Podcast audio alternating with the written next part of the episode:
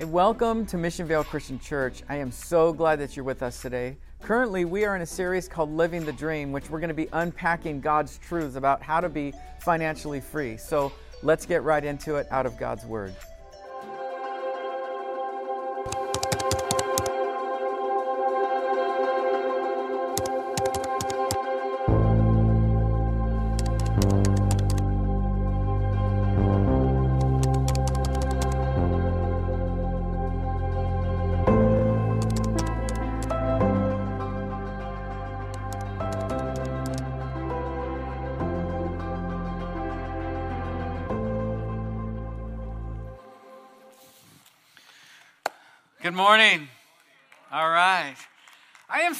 That you're here, especially on Labor Day weekend. There's a lot going on, but nothing better than just worshiping God together. Man, it's good. If you're with us here, you've been with us for a little while, just want to say thank you so much for being here with us. We just hope and pray, most of all, that God becomes bigger than we could ever imagine. Amen?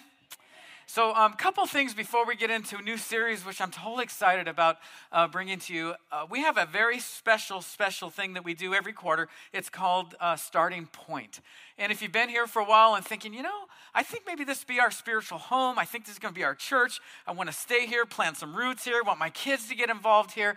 There's a special lunch right after the service in our fellowship center. And of course, it's breakfast burritos. So um, we invite you to come and hang out. If you didn't sign up for it and you're thinking, yeah, you know what? We, we need to go to that. You just come. We got plenty uh, Jesus fed the 5,000, so we know God's going to provide everything that we need, right? So I um, want to make sure you know that. Also, I wanted to just celebrate a couple of quick things. Um, I'm always kind of looking, God, where are you working? What are you doing? Last week, some folks gave their lives to Jesus Christ and got baptized. It's just an incredible moment of commitment. And just want to say it was so good, so good for you guys to do that. And if you're thinking about that, my thing is, why wait, man? Just go for it. Give your life to God, and we'd love to help you with that at the connection point. We can get you going. Um, also, last Tuesday night was our very first since you know COVID hit. We had to kind of uh, pare back on some things. I am just so glad that God uh, prompted us a long time ago that you've got to be a praying church. Mike, if you're going to lead my people, I want you to put prayer as a priority. So we had our first worship and prayer night in a long time. If you weren't here, I just want to encourage you to come. It's every last Tuesday of the month. It's from 7 to 8. It's just hard to describe other than the presence of God is where there's worship. And so the prayers are going on. I'm waiting for some answers to come back on what happened in prayer night, but just want to make sure you know that prayer is power. That's where we find the power of God. And so I want to invite you to just set your calendars for that on your iPhones. Make sure that um, you make your way here. Um, also, I'm excited because uh, towards the beginning, uh, the end of the year, we're going to be starting a new series all the way through the Gospel of Luke. And so we're going to be traveling with Jesus down the dusty roads uh, together. That's going to take probably a portion, better portion of the year. And so I just want to encourage you, maybe in your Bible reading time, your devotional time, take a look at the Gospel of Luke. Get familiar with that because we're going to be going chapter by chapter, verse by verse through that.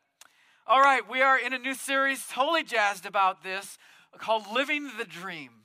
When my parents moved here years and years ago, it was all about, you know, having the cars, the houses, vacations, all the things in life, and that was kind of priority. It was moving out to Mission Viejo. Wasn't a city yet, but there was like a dirt road, and there was some cattle in the background. There was maybe two uh, new new developments of homes, and that was kind of the focus of my parents' life. They didn't. Uh, it wasn't like they were bad people or anything. They were trying to do bad. They just didn't know God, and so they kind of followed the world's ways. Let's dream of what we can do with our finances. Well, I want to kind of flip that because um, I just really felt like going into the holiday season here soon that we need to get our finances in order.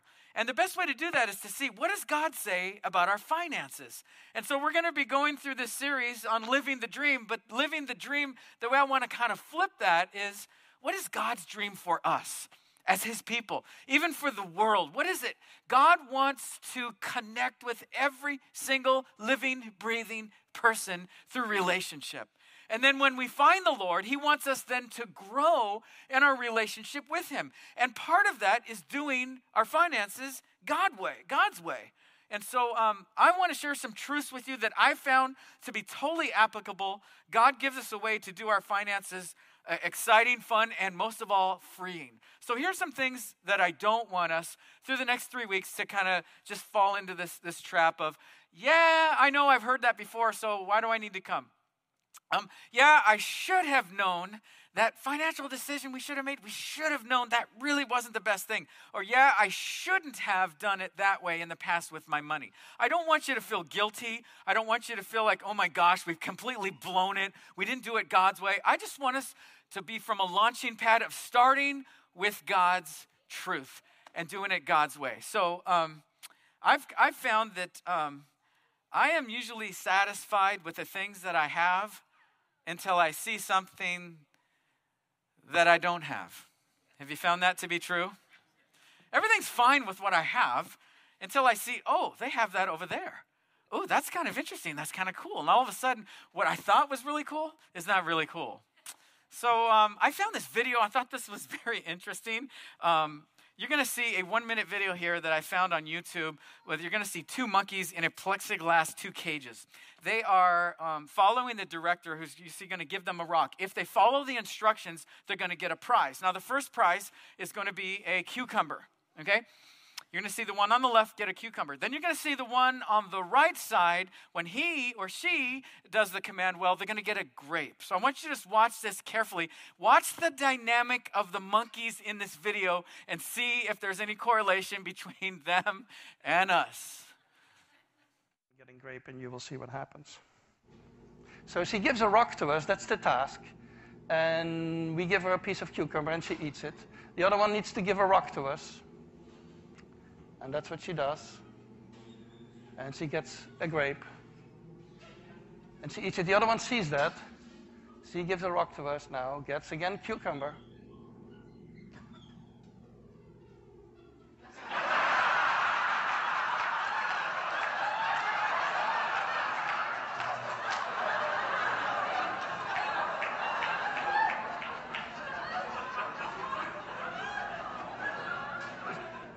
She tests the rock now against the wall. She needs to give it to us. And she gets cucumber again.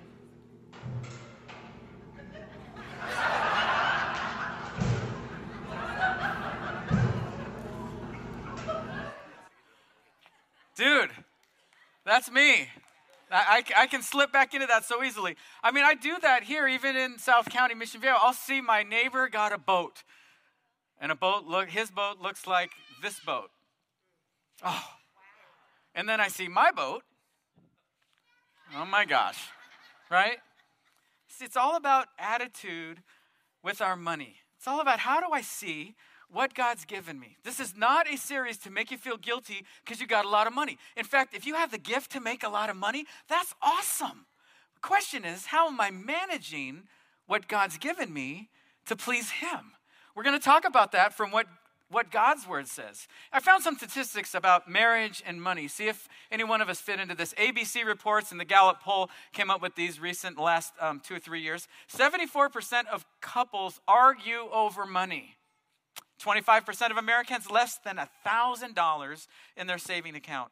And money problems usually are the because of money problems are the third reason for divorce in America. So those are real statistics. That's what's really going on. I don't want to see our church, and I don't want to see us as a people of God um, fall into these traps. I want us to be financially free.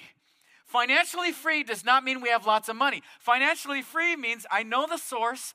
God's given me talents and gifts to be able to make the money and finances and possessions. What am I doing with that? The good news is that God wants you and I truly to be financially free. He does not want us to lay our head on the pillow at night and worry and stress about money, trying to figure it out. I want us to do three things here throughout this series. One is I want you to be able, if you're in debt, to get out of debt.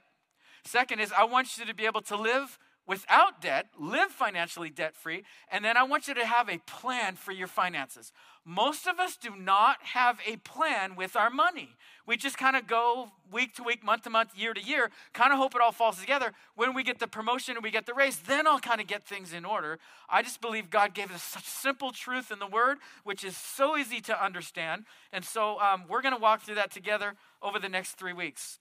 Fact here's a fact we have listened at one time or another to the lies about finances, haven't we? We've, we've all done it. We've all bought something we shouldn't have bought. We bought it and then we were sorry we got it and figured how we're going to get out of this.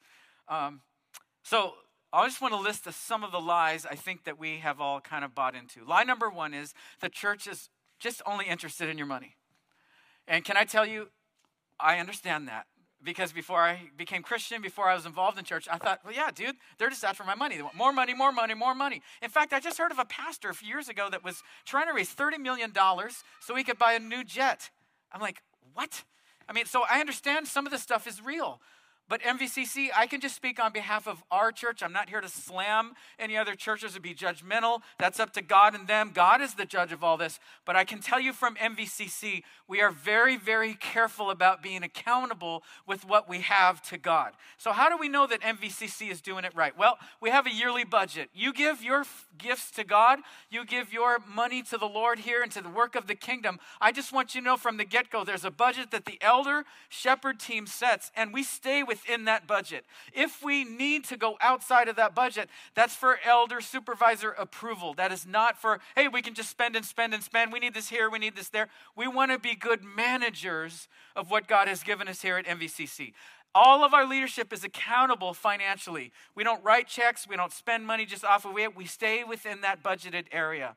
I also want you to know that there's a longevity over the years of 41 years of this church being in existence of not just a financial scandal going on. I mean, previous to me, myself being here, they've all the leadership has always been committed to staying above reproach in that area. So I feel health, I feel like there's some health here, and I feel like there's some trust that we can trust that we're honoring God with the money that you give, and I want to stay true to that. Um, we don't bill you here. It's not like hey, we came to church three times out of the month, and my kids went to the Wednesday night program. Our junior higher spent uh, time over here on the Wednesday night, junior high night. So you're going to get a bill for $950 because you used our services, right? That's crazy. We don't do that. We trust God that where He guides, He's going to provide.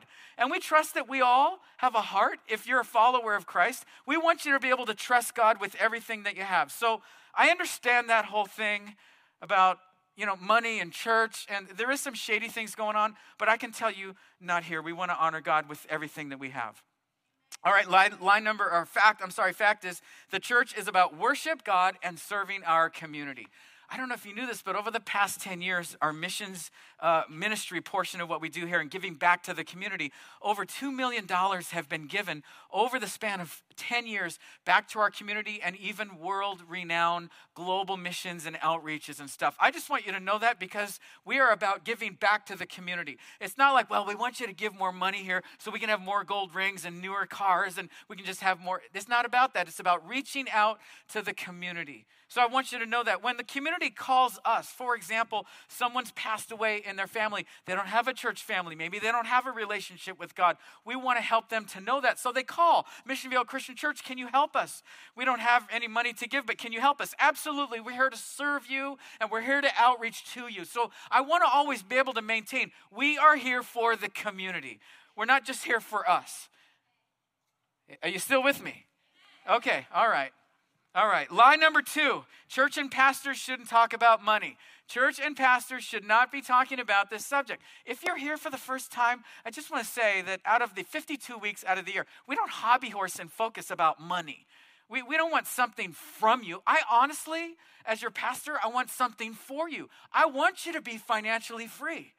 Jesus gave 38 parables. We're going to look at one in just a minute in Matthew 25 38 parables, and 16 of them were about money and possessions. That tells me this. Unfortunately, the love of money and having more and more and more can become such a stronghold that it can we can lose our focus of following Jesus and knowing what's really important in life. Would you agree to that? Line number 3, more and more things make me happy.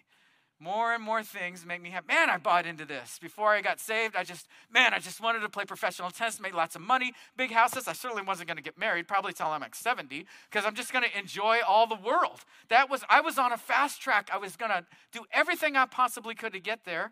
And I thought, man, the more that I have, the happier that I be, I will be. But we know that's not true, right? That's not how it works. Whoever loves money never has enough. Ecclesiastes 5:10. Whoever loves money never has enough. Whoever loves wealth is never satisfied with their income. This too is meaningless. That's from Solomon, the wisest man on the face of the earth and the richest man. Now, it doesn't say to have lots of money is not a good thing. He said the love. Did we catch that? Love money more, more, more. I got to get more. And whoever loves wealth, it's the passion, it's the driving train of my life. That just leads to a lot of disappointment and a lot of depression and a lot of unhappiness. I found something kind of interesting. Uh, most of us know who this guy is from movies and television shows. Jim Carrey, funniest guy ever, dude. This guy is hilarious. Love this guy's comedy. He is just. I saw him on uh, Jimmy Fallon. Uh, I don't know, a few months ago. The guy just has me in stitches. I, I love these two movies, you know, The Grinch and The Mask. He's just hilarious. Here's, he doesn't know Christ. As far as I know, I don't think he knows Christ, and I don't think he's part of, of a Christian like church community kind of thing. But here's what he said about money I think everyone should get rich and famous and do everything they ever dreamed of so they can see that it's not the answer. Isn't that interesting? This is from a guy who doesn't know Christ yet, and he understands Man, rich, fame, fortune, if that is the driving passion, you think that's going to make you happy, it's simply not going to be that way. So Mark 8:36 says this. I don't want to get my cue from Jim Carrey. I just thought that was kind of interesting that that's what the world. I want to get my cue from the word of God. And Mark 8:36 says this. What good is it for someone to gain the whole world yet forfeit their soul? So, lie number four is this it's not my money. I'm sorry, it's my money, and I can do whatever I want with it. It's my money. Can do what I want, make my own decisions. You know, Jesus lived in a culture that thought like that. That's why, as I mentioned, 38 stories that Jesus told throughout the Gospels, 16 of them are about money and finances. So I want you to turn to your Bibles to Matthew chapter 25. We're going to take a look at uh, a parable that Jesus told. Now, before we read the parable, I always like to read in between the lines of the scripture. So, who was there? What was the time of the day? What was the culture? What was Jesus trying to accomplish when he was teaching this story to the people that were listening to him. Let's just imagine over here as Jesus is in this town, he's teaching, walking down the dusty roads. People are following him, maybe even at some points by the hundreds, and at one point it was even thousands of people. Do you remember the feeding of the 5,000? Most commentators believe it was probably about 20,000 people, and they were there all day long, listening to the Word of God. So there were a lot of people that liked to follow Jesus. Jesus was attractive in a sense that this might be the God that we've been studying over the years. This is the one that my grandparents told us about. He claims to be the Messiah, he claims to be God in flesh. Is this really the guy? So there was that group of people that were checking him out. There were other people that were passionately convinced from the mind and from the heart this is the Son of God. I'm with him. So I'll follow him wherever he goes. There were also some skeptics in the crowd that, mm, not really sure if this God thing is really, really uh, viable. Not really sure if this is really the guy. I'm just kind of checking it out. Then there were those that were literally there trying to oppose Jesus and trip him up. So you got the crowd there. In your mind, go with me. We got all those people and here's what Jesus says to them in Matthew 25, verse 14 and 15. Again, it will be like a man going on a journey who called his servants and entrusted his wealth to them. So the one he gave five bags of gold, to another two bags, and to another one bag, each according to his own ability. Then he went on his journey. Guys, I'm going to Hawaii. I'm leaving. I can't tell you when I'm coming back, but I'm giving you 20,000, I'm giving you 50,000, and I'm giving you 100,000. Now go and make sure you produce, invest, whatever you got to do, because I'm coming back to settle accounts. You know the thing about Jesus when he was telling the story is it wasn't just about the story, it was about there's a truth that's going to underline that's going to be in the basement of this story that I so want you to understand this. So I want to capture your attention with this story. Out of this parable, we see four things. It's easy to remember. They're the four T's. God gave every single one of us treasures. He gave every single one of us certain talents And that comes out of Romans chapter 12. We all have gifts given by God. Number three is He's given us a testimony. He's given you a story about your life and how you came to Jesus Christ. And number four is He, all, he gave us 24 hours in the day. And so we all have treasure, talent, testimony, and time. Now, how are we handling those is the question. If I'm spending all of my focus on the treasure, you can see it's going to be really hard to focus on Jesus and focus on what he wants me to do or wants you to do. Agreed? So, the first two invested and made a profit. Let's continue in verses 16 to 23. Let's see what happens. The man who had received five bags of gold went out at once and put his money to work and gained five bags more. So also the one with two bags of gold gained two more. But the man who had received one bag went off, dug a hole in the ground, and hid his master's money. And after a long time, the master of those servants returned and settled accounts with them. The man who had received five bags of gold brought the other five. Master, he said, You entrusted me with five bags of gold. See, I have gained five more. And his master replied, Well done. Don't we want to hear these words at the end of the day when we pass into eternity? Well done, good and faithful servant. You have been faithful with a few things. I will put you in charge of many things. Come, come and share your master's happiness. And the man with two bags of gold also came, Master, you said you entrusted me with two bags of gold. See, I have gained two more. And his master replied, Well done, good and faithful servant. You have been faithful with a few things. I will put you in charge of many things. Come and share in your master's happiness. The first two did exactly what the master told them to do. It wasn't about the amount of money. It was about they saw themselves and they saw the master in a proper relationship. So, truth number one is this we are not owners, we are managers. This is life changing. This takes the pressure of us trying to make it happen financially. I have rarely sat down or heard with anyone who said they have a financial planner and the financial planner sits down and says, Hey, I am so glad you're making all this money. This is great because my kids need a new pool, we need a new BMW, and we need that vacation now. So awesome. No, the very first thing, and I've sat down with financial planners, the first thing they ask me is this What are your goals? Because they understand it's I'm the owner, they're managing for me. See, when we get in trouble, is we think we're the owner and God's the manager. You see how we can get lopsided with that? Again, I want to say throughout the series, bad, bad, bad, having lots of money and lots of things, that's not bad, just as long as those things don't have me. I'm, gonna, I'm not going to let my bank account, I'm not going to let my house and my cars and all the things that God has allowed me to have, I'm not going to let that own me. They're not going to dictate what I decide. I dictate what they're going to do through the owners instruction from the word. Does that make sense? So the owner is God. It's simple in the parable. The owner is God, and we are simply managers. So turn your Bibles over to Acts chapter 4. If you haven't, turn over to Acts chapter 4. You can flip on your iPhone in the Holy Bible uh, app there. It's so cool to have our Bibles right on our phones. This is an account. I just want to illustrate this for you.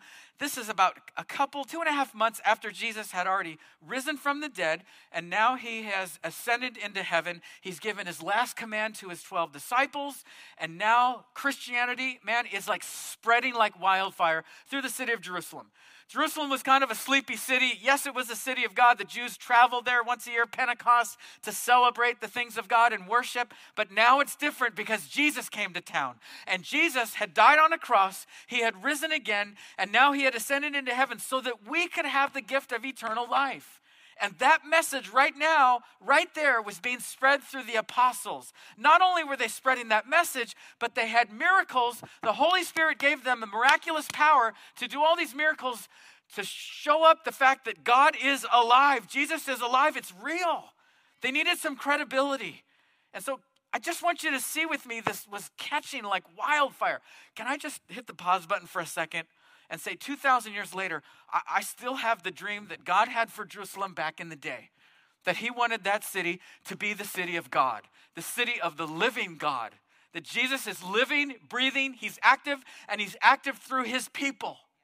And it is on us to be on fire, to be woken up in the Spirit and live the way Jesus called us to live. I want Mission Viejo to be turned right side up. I want Lake Forest to be right side up. I want Foothill Ranch to be turned right side up for God. Everybody in Jerusalem knew who Jesus was. Agreed? Not everybody accepted Jesus as the Lord and Savior, but everybody certainly know there's something going around around these Jesus people. I want to see what's going on. Here's why this happened. You ready? And all the believers were in one heart and mind, and they swung from the chandeliers and they spoke in all these weird things, and these snake handlers up on the stage. No, that's not what they did. All the believers were in one heart and mind. You know when you're one heart and one mind with someone? and you just you're so connected you're so in unity there is nothing like they were one in mind together so what was the one heart and one mind about no one claimed that any of their possessions was their own but they shared everything they had with great power, the apostles continued to testify to the resurrection of the Lord Jesus Christ. And God's grace was so powerfully at work in them all that there was no need for any persons among them. From time to time, those who owned land or houses sold them, brought the money from the sales, put it at the apostles' feet, and it was distributed to anyone who had need.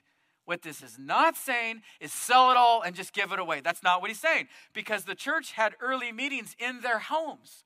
So they still had houses, but those who could afford to do this because God blessed them and they gave out of their abundance for those that had need.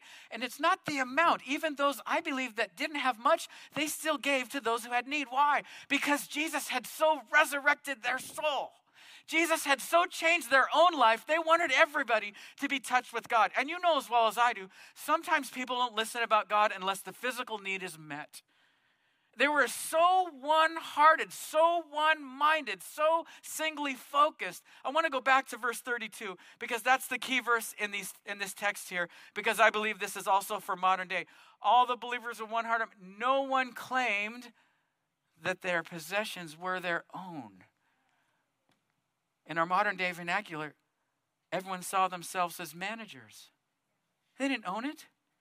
When my wife and I were, thank God, we were able to buy a home 21 years ago in Mission Viejo. We, we knelt down on the grass at the time and we prayed and said, God, this is your place. So people from church, come on over. Kids bring their friends, come on over. This is, this is your house, God. We want to manage it your way with my bank account, things that I have. That's God stuff. It's all about attitude. I, I, I, just need to say again I am not here teaching to slam you because you made some bad decisions about money. I've done the very same thing. I've gotten off focus for with my off focus with my finances. I'm so glad that God redirects us and He challenges us once again to manage God's way, His way. So, truth is, we are all called to advance the owner's goals. Yeah. So the question is not what I'm going to do with my money, because it's not my money. What am I going to do with his? Because I'm now in favor of the owner and what his goals are. So, um, I've kind of whittled this down. This is I'm kind of a simple person, so sorry. That's just how I am. I got to see in bullet point and one, two, three, four, five. Okay, I can understand that. Here's five things, options, the only five options I can see that we can do with our money. Okay? We can spend it. We're good at that, right? We can pay off debt. That's a good thing. Uh, pay taxes, which we're required to do that. And here in California, that's a sore subject. I'll stop there. Number four is save and invest. That's a good thing, right? And of course, oh, shoot, and give. Give to God. Give to His work, His kingdom. Now, the norm in America, my guess is the norm. This is probably the order of what we do with our finances. We go through this order. This is pretty much about me. That's pretty much about me. This is pretty much about Caesar, the governor. And then this is um, save and invest for those of my loved ones. I want to make sure that they have something. I want to leave them something good. And of course, oh yeah, shoot, we got to give a little bit back to you, God. I, I want to flip the script. I, I want to say this. If we just could reverse all this and turn this upside down, it, it really should be giving first to God. I want to say this again. I'm, I, I just, I, I want you to, it's not about the amount. I'm not here to ask you for more money. I want us to be so financially sound that we're doing our finances the way the Bible teaches. And this is the way the Bible teaches us we give to God first, then we save and invest. Then we pay our taxes, then we pay our debt, and then we have money to spend, which I'll get to in just a moment, getting ready to close. Proverbs chapter 3, verse 9 says this Honor the Lord with your wealth, right? With the first fruits of your crops. So, how does this work? When my wife and I got married um, 31 years ago, we, um, we had some really good counsel. And we had we had given our lives to Christ about two years before we got married. So we had some teaching under my pastor and then I was reading the Bible like a madman. I just couldn't get enough of the Bible and wanted to know what this how does all this work? God doing life with Jesus? How does this happen? What am I supposed to do? So with all that, we had some really sound teaching about managing money God's way. My pastor was big time old school. You know, he'd get me in a room and he'd say, "Look, you love your wife first and then you give to God financially very first at the top and then God will take care of the rest." And he just kind of hammered that in and he showed scriptures and all that. So when we got back from our honeymoon, we went to Big Bear in Disneyland for our honeymoon. So that's where we went. And then when we came back after a couple of weeks, we decided, yes, we're going to do this God's way. We're going to give God first. So every paycheck that came in, 10% right went right to the Lord. And it wasn't that's not legalistic. We don't have to do that. We wanted to do that because if God gave me eternal life and He loves me for free and I have all these amazing blessings in my life, why would I want to hold back to the owner who owns it all, right? So it's just, yes, we want to give from the heart. So we gave right off the top 10%, we give it back to the kingdom, the work of God. From day one, we did that for about six or seven months. I can tell you it was about eight or nine months after that that we got scared. We got afraid something happened. I don't remember exactly what it was. We couldn't make one of the bills, and so we held back our tithe till the next month. And I'll just say this that month was the worst month of our first year of marriage. We were arguing, bickering. It just seemed off focus. Just nothing was coming together. We didn't have that unity that we had, that joy and all that. And I just believe some of that was directly related to when I don't put God first, everything else starts to get out of order. You know in Matthew 6:33, Matthew 6:33 says, "Seek first the kingdom of God, and all these things will be added unto you." So we think, "Oh, well, I'm not giving to God first. If I give to God first, he's going to give me a bunch of junk." That doesn't say that in the word. In fact, Abraham, the very first Jewish person with Sarah, he was a rich guy. He had all kinds of money, all kinds of finances, all kinds of property, all kinds of crops. He just dedicated it all to God. So when we got back on the 10th month, back on track again, we just always, and I, I don't say that out of any pride or arrogance, I, I just want to be real with you and let you know that, that I would never, ever want to teach you something that I'm not practicing and doing. I, I just, my father always taught that to me. Never ask anybody to do anything that you're not willing to do yourself first. So we just give 10%. We give a little more than that because, well, because we should do that. It's the right thing to do. Well, I want to be obedient to God, but most of all, I love God. He loved me. He lets me keep 90%. And when I do it His way, it's just so different. So I thought, you know, just visuals are powerful for me. I'm a visual person. So I have here 10 $1 bills. This is what Laura and I do just to, again, I'm simple. I just learn through simplicity and I can, I can carry through when things are made easy for me. So we have 10 $1 bills. Let's say we get 10 $1 bills for a month. We worked, we received this income. This is what we have for the month. The very first one goes to God, number one. The second one goes to savings and investing, and the eight remaining are how we want to spend it. Wait, I think I need to do that again because you're all staring at me like, what? the first one goes to God. It's, it's, it's not the amount, it's the principle of it. This goes to the Lord, it's His. He's the owner, I'm the manager. Second one goes to savings and investing because that's really important to do in our world. I have people behind me, I want to leave a legacy. Then the eight, he lets us spend and we pray about it and we can have fun with it. It's just it's just so much easier when we do it God's way. Now, we rarely, my wife and I, we rarely argue and fight about money. Because we've already set our financial plan together. We've decided together, there's no one person that controls all the finances. We've sat down over a dinner, shut off the cell phones. We wrote down all of our expenses, then we wrote down our net worth every month. We want to make sure that those numbers match. This is so easy. And once those numbers match, now we have our plan. So there's no arguing. There's no like, well, Mike came home with the jet skis. If I came home with the jet skis, which I've not done exactly that, but I've done something like that from Best Buy, and it was 70 inches.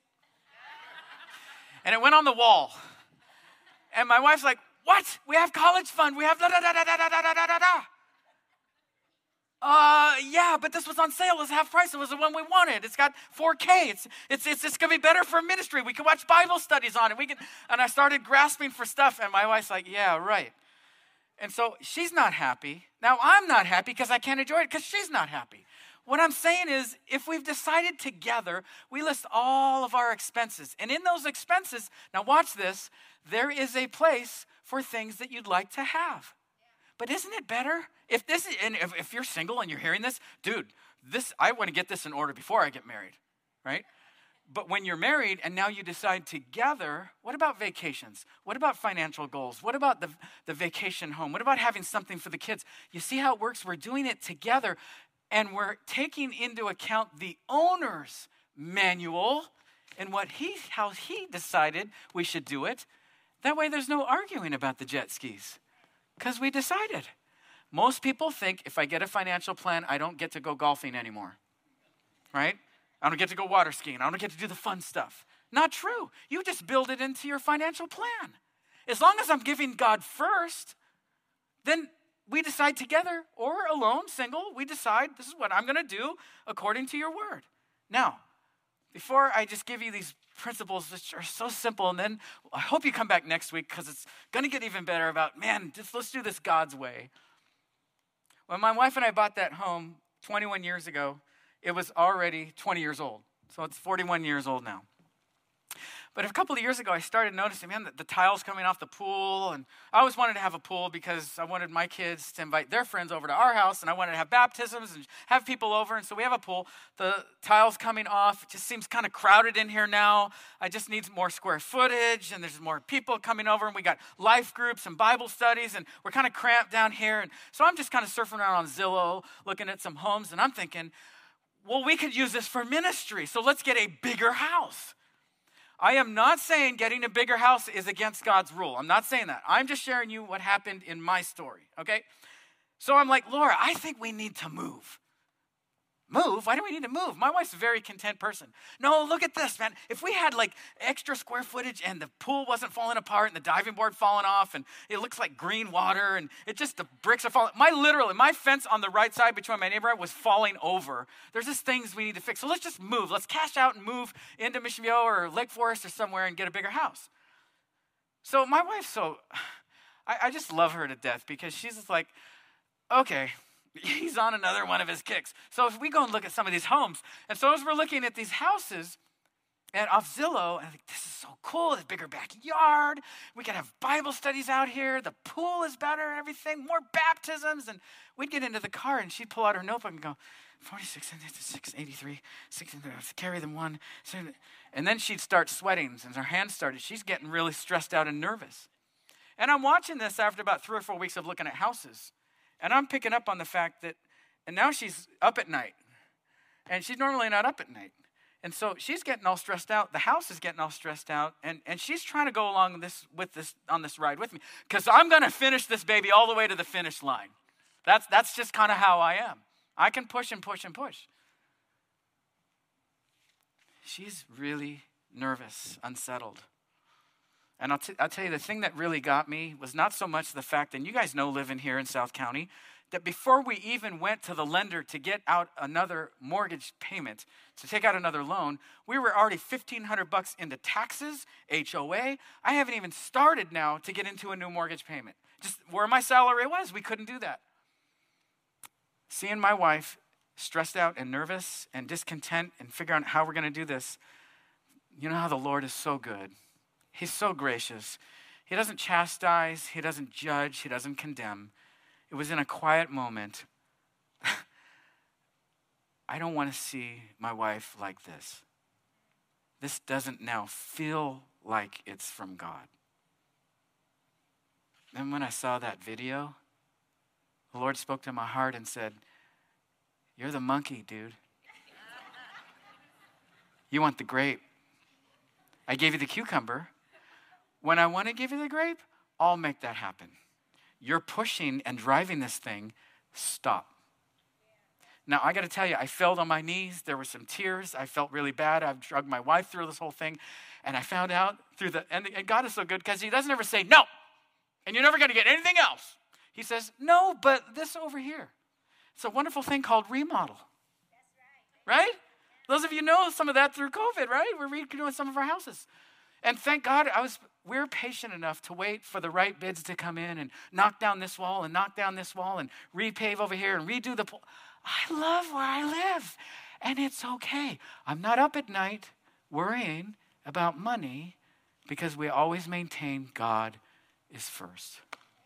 So, what I'm not saying is if you get a bigger house or more stuff, I'm not saying that that's bad. You got to pray and seek out what the Lord has for you. I'm just saying, let's do this thing together. So I want to just a quick review. Number one, what did we walk away with? What did God speak to us about? Number one is this we are not owners, but we are managers, right? Number two is we are called to advance the owner's goals, not Mike's goals. And he always knows what's best. So, a little homework for you this week, and I want you to come back. Get together with your spouse or get together with yourself and the Lord, and just here's my expenses. Listen, everything Starbucks, uh, insurance, car insurance, maintenance, tires for the car, education, groceries, everything. And then you're going to get your net worth, and then you're going to make sure that those numbers match. First, you're going to pray, then you're going to see where you are in your finances. And then, lastly, is now I'm going to set some financial goals and pray about that. God, what do you want to do? Now, I have a little gift for you. In fact, our whole pastoral team, we have a gift for you that we want to give you. Now, I'm so excited about this. Anybody ever heard about the heard of the guy named Dave Ramsey? He is awesome. YouTube this guy. Get on. Uh, this information is for you in front of your seat back. Now, look, I really want, please, I really want you to do this. It has been life transforming for us. It has once again reinstigated some things that we believe, and that is get out of debt as quickly as possible, and you can live debt free without pain, some pain, but you can do it. And you can have some financial goals. And you might even have more than you expected to have because you're doing it God's. He's a full on believer in Jesus Christ. His story, just real quick, is that he got into this real estate tycoon era during the early 80s. He made millions of dollars back in the day when that was a lot of money. And he lost it all, long story short, is fell to his knees, figured out he had nothing, almost lost his family, gave his life to Jesus Christ, started reading the Bible about what the Bible said about money and he came up with all these resources. In fact, the number one book, uh, number one best-selling book is The Total Money Makeover by Dave Ramsey. It's amazing, and it's so good. $130 worth of resources, yours for free. And so all you do is you just take the QR code right here, put your phone up, boop, right there, and you're going to get all these resources for free. I want to ask you, please, at least the Total Money Makeover, take a look at that through the series because here's, here's what I think God, I just sense God doing when my people get their finances right my way, I am waiting to bless and bless and bless. And however that blessing comes, hey, it's up to Him. Doesn't matter to me. I just want to be under God's favor. Amen? God, we thank you that your word is so crystal clear. Thank you, God, that you continually have patience, patience after patience after patience, when sometimes, Lord, I act like the monkey and I want the grape. And I, I thank you, Lord, that you never leave our side, that you never leave us. God, anyone here today that just, you know what, I, I want to get my financial house in order. I want to leave something that's in order when I leave this earth. And all that stuff that sometimes we think about. God, I pray that decisions are made, God. I pray there's an, an application to what we have spoken here today, God. We love you, Lord. Anyone here, God, that just maybe feels far away from you? God, I know you are just one prayer away. Thank you, Jesus, that you gave us credible evidence that you were here on earth, that you really did die on a cross, you really did rise from the dead. It's a known fact. And I thank you for all the credibility that you left behind so that we could know you. in our heart and from our mind and from our actions, God. My prayer, God, is that through this series we will totally become free. In Jesus' name, amen. Thank you so much for joining us at Mission Viejo Christian Church. Just know that we always have live services here every Sunday at 9 and 11 a.m. We'd love to have you here, and we'll see you next time.